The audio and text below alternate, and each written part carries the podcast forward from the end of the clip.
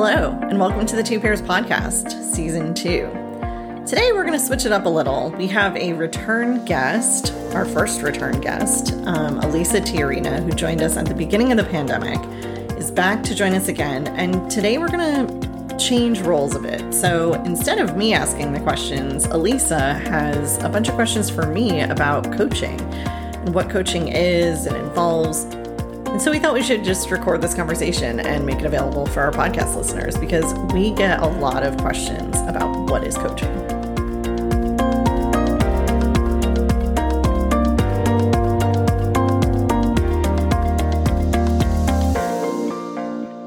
So, welcome, Alisa.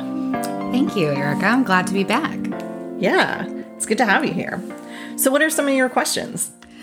So I know you're a coach. Tell me, what is a coach? Yeah, I mean, we get this question all the time. A coach can be a lot of different things. In this context, we're not talking about a sports coach because that's somebody who kind of gives people directions and kind of tells people what to do. And that's actually the opposite of the type of coaching that we're talking about. So what we're talking about is what the International Coaching Federation defines as partnering with clients. So a coach partners with their client in a thought-provoking and creative process that inspires them to maximize their personal and professional potential. So coaching, as defined by ICF, often unlocks previously untapped sources of imagination, productivity, and leadership. So it's really about two peers. There's not a hierarchy in coaching. Two peers coming together, and the coach can shine a light for the client. I really liked an analogy presented to me by one of my instructors that, you know, the coach walks alongside the client and just shines a flashlight to help the client decide where they want to go and what their decisions are. But it's very much client-driven and client-led. The coach is there to help facilitate. Very cool. Okay, so what is not coaching? Yeah. Oh, there are a lot of things that look like coaching that are not actually coaching. So sometimes what we do in coaching can look a lot like therapy because there's a lot of questions, there's a lot of, you know, introspection, but it's not therapy. So therapy looks backwards, right? Therapy is looking at previous events and experiences, and it is in the context of working with a professional therapist who is certified and sometimes in a clinical setting. So therapy is more, backwards looking to address current issues. Whereas coaching is very much forward focused, looking at your goals and what you need to do to be able to achieve those goals.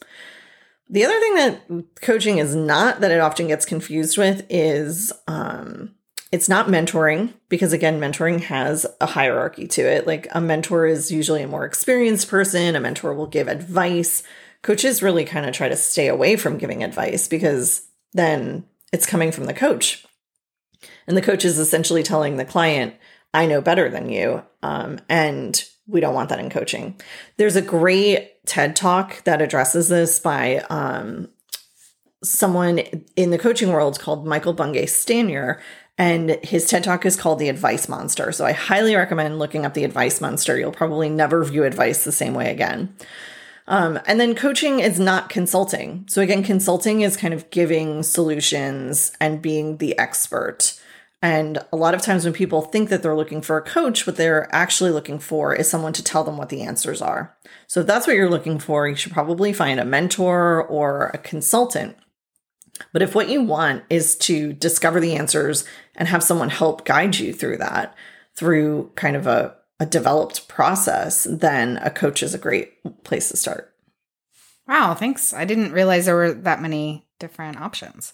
So tell me about coaches. What kind of coaches are there, and what kind of coach are you? There's really a massive spectrum of types of coaches. We hear a lot about life coaches. We certainly hear a lot about, you know, sports coaches, which we said are kind of excluded from this conversation, but there are fitness coaches who, again, will partner with a client to reach their goals.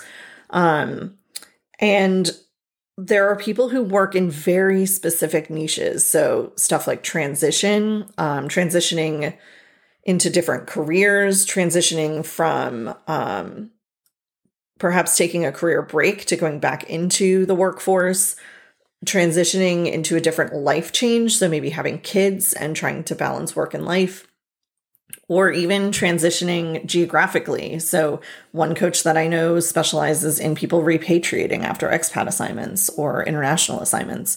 So there can be very specific niches. My niche that I am focused on is kind of twofold.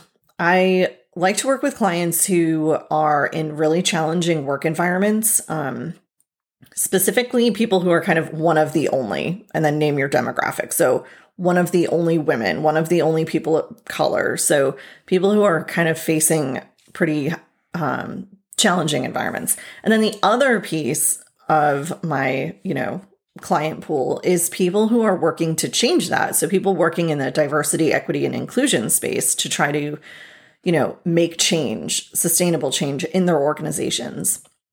So those are the two areas that I'm focused on. Oh, wow. Thank you. So another question, so do you have to get certifications? Like what makes you a coach? There are plenty of coaches out there who don't go through any sort of certification, and there are pros and cons. Sometimes it's very specific and they don't need that. And a lot of times that type of coach may be providing a mixture of coaching and consulting or coaching and mentoring. I think that there is some value in finding coaches that do have a certification for a couple different reasons. So in order to get a certification through a body like the International Coaching Federation or ICF, you have to go through a really rigorous curriculum. The curriculum I did was 70 hours of class time.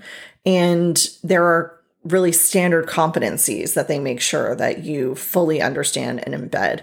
And not only that, you have to do a lot of back and forth coaching. So you get to be the client quite a bit. So you're both growing because you're getting lots of coaching, you're receiving lots of coaching, but you also understand then what it's like to be sitting in that client seat, and you can really empathize with the client experience.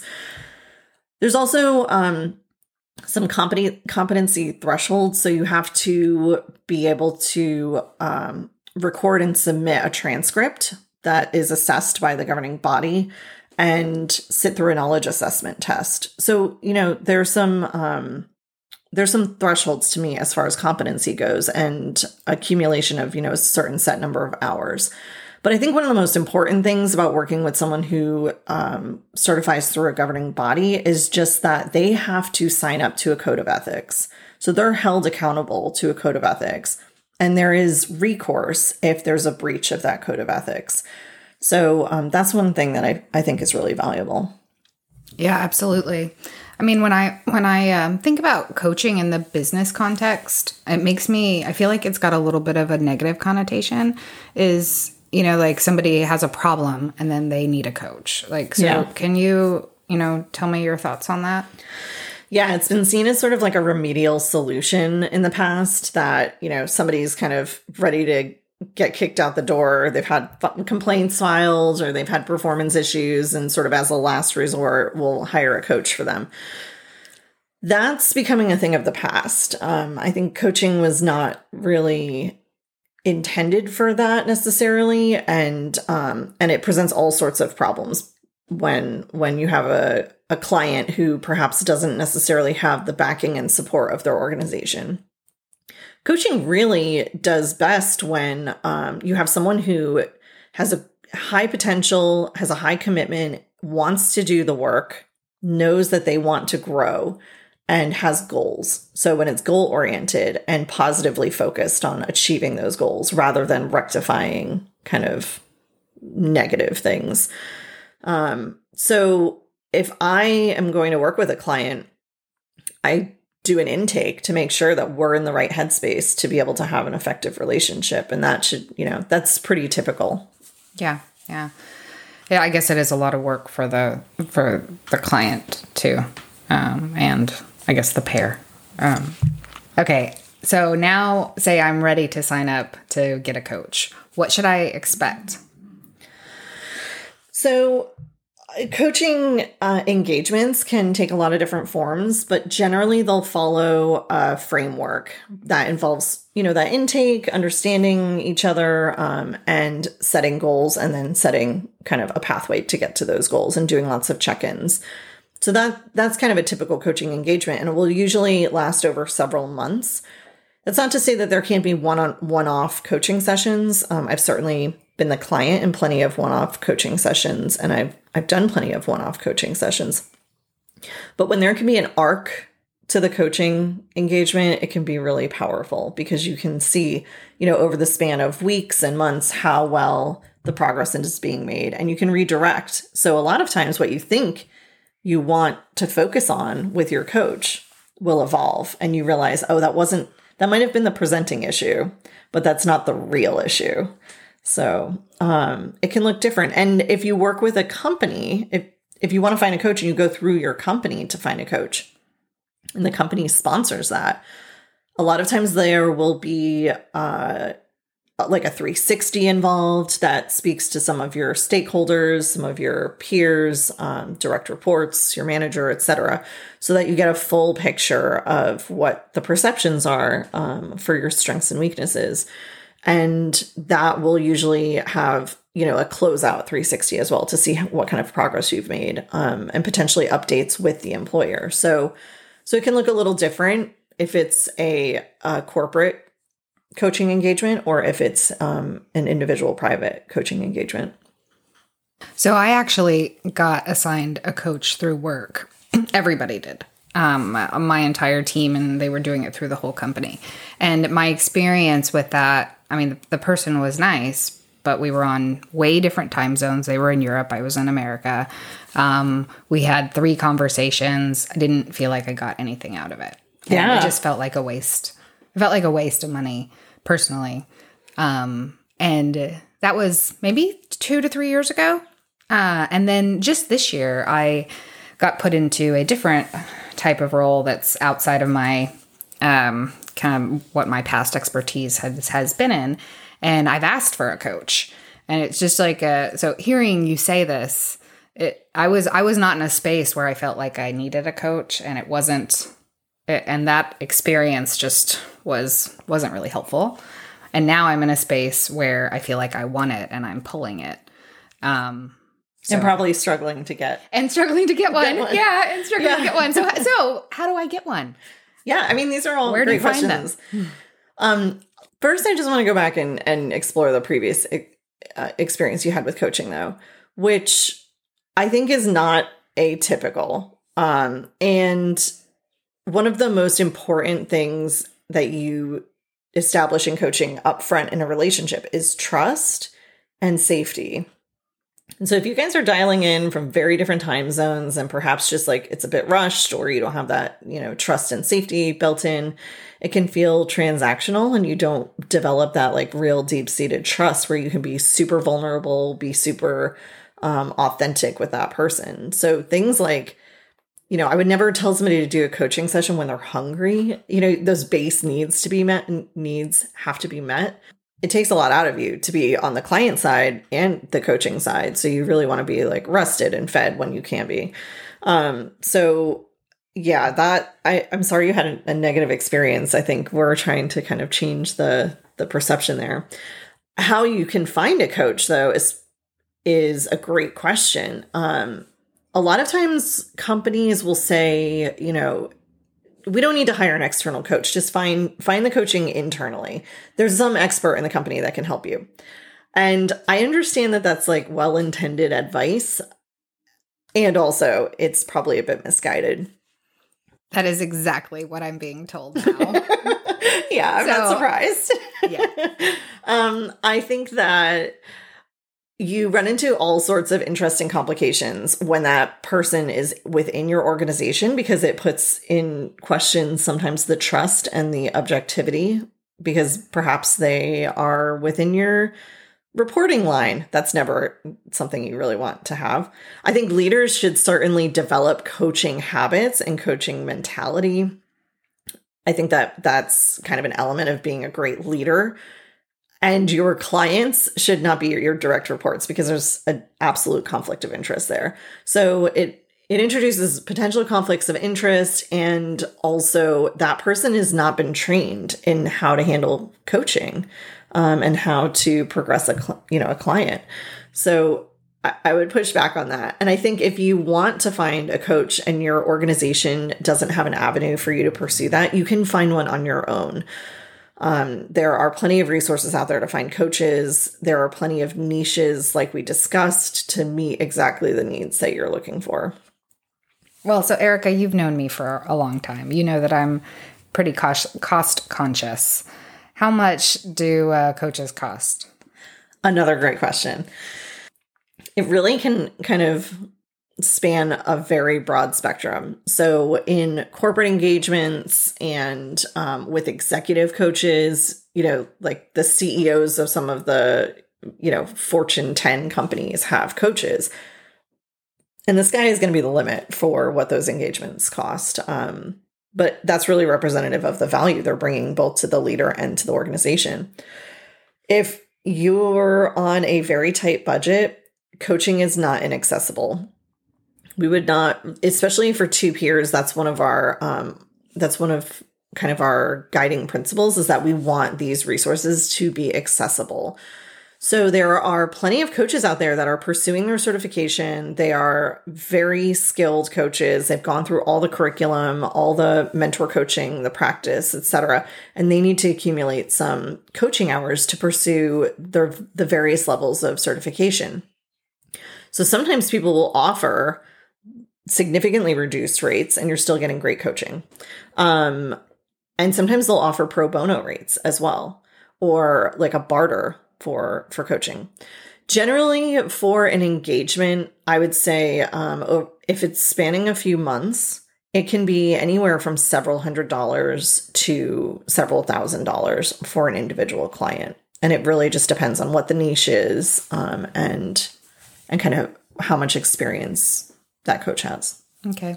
So just thinking about my coaching experience, I enjoyed talking to the person.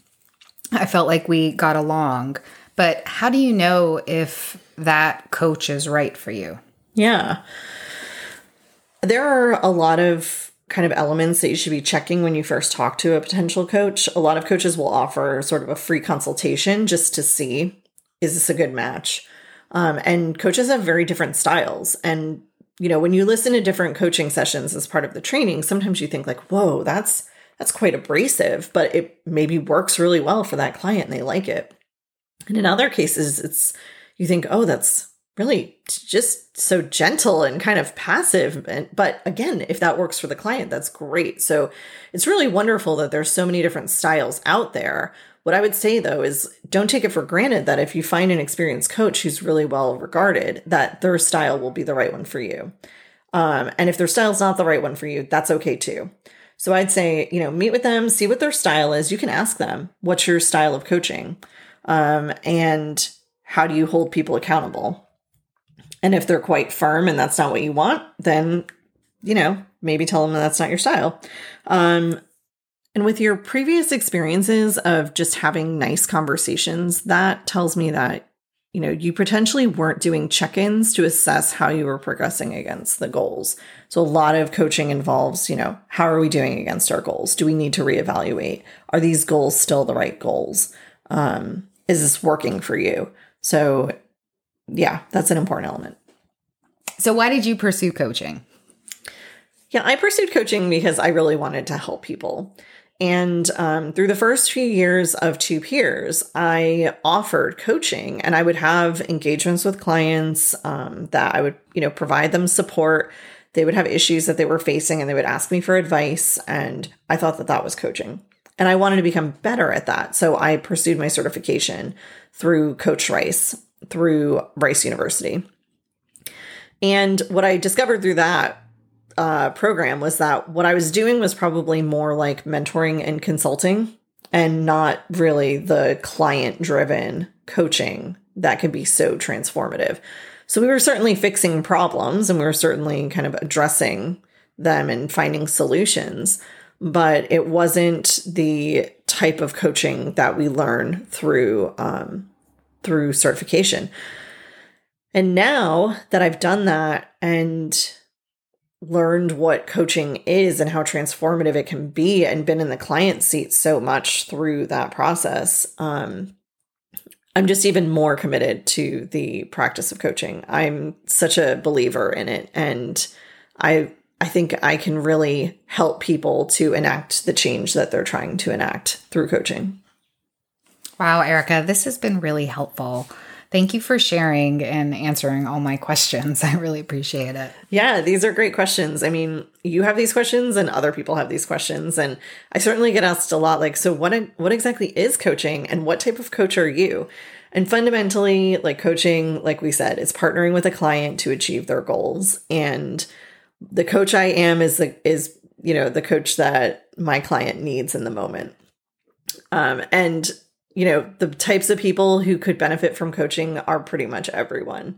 So if you're looking for a coach, I recommend reaching out to us, Two Peers. And if we're not the right people for you, we can certainly try to hook you up with other really talented coaches, and the ICF website. So that's a great resource to find certified coaches and learn a bit more about their style and what their specialties are. So it's a great resource. Yeah. So thanks for joining us today, Alisa, and asking me all these great questions. Thank you for having me. And for anyone listening that wants to know more about Two Peers Consulting, we have plenty of information on our website at twopeersconsulting.com. And you can find us on the social media platforms at Facebook, Twitter, Instagram, and LinkedIn. And if you're enjoying the podcast and finding value in it, then please give us a rating and give us a review. And we'll talk to you next time.